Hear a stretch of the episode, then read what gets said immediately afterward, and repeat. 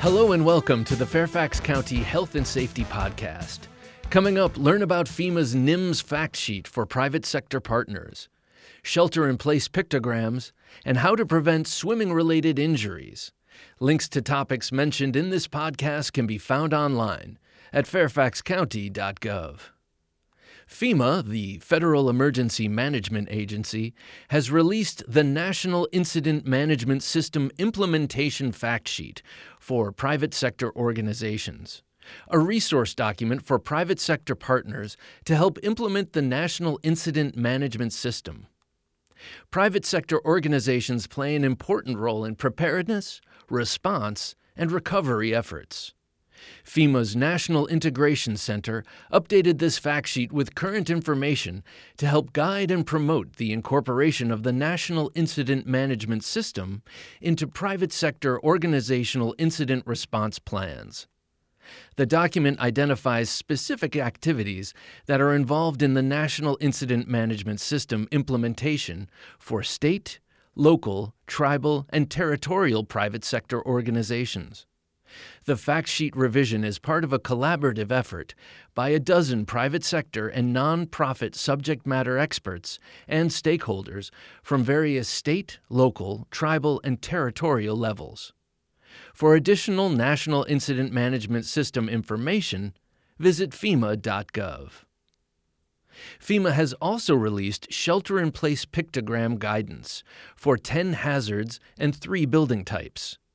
The pictograms provide clear visual guidance on shelter in place actions classified by hazard and building type to ensure effective protective actions when people are instructed to shelter in place during emergencies. The guidance provides recommended interior locations for specific hazards, additional actions for protection, and the recommended duration for staying sheltered in place.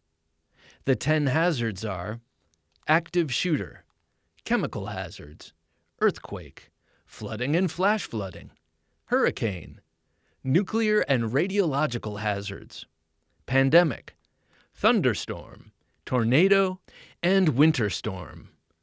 The three building types are manufactured or mobile home, one or two story buildings, and multi story buildings. The shelter in place pictogram guidance can be found under Planning Guides on FEMA.gov. Whenever you are near water, it is important to take steps to prevent swimming related injuries and drowning and waterborne illnesses.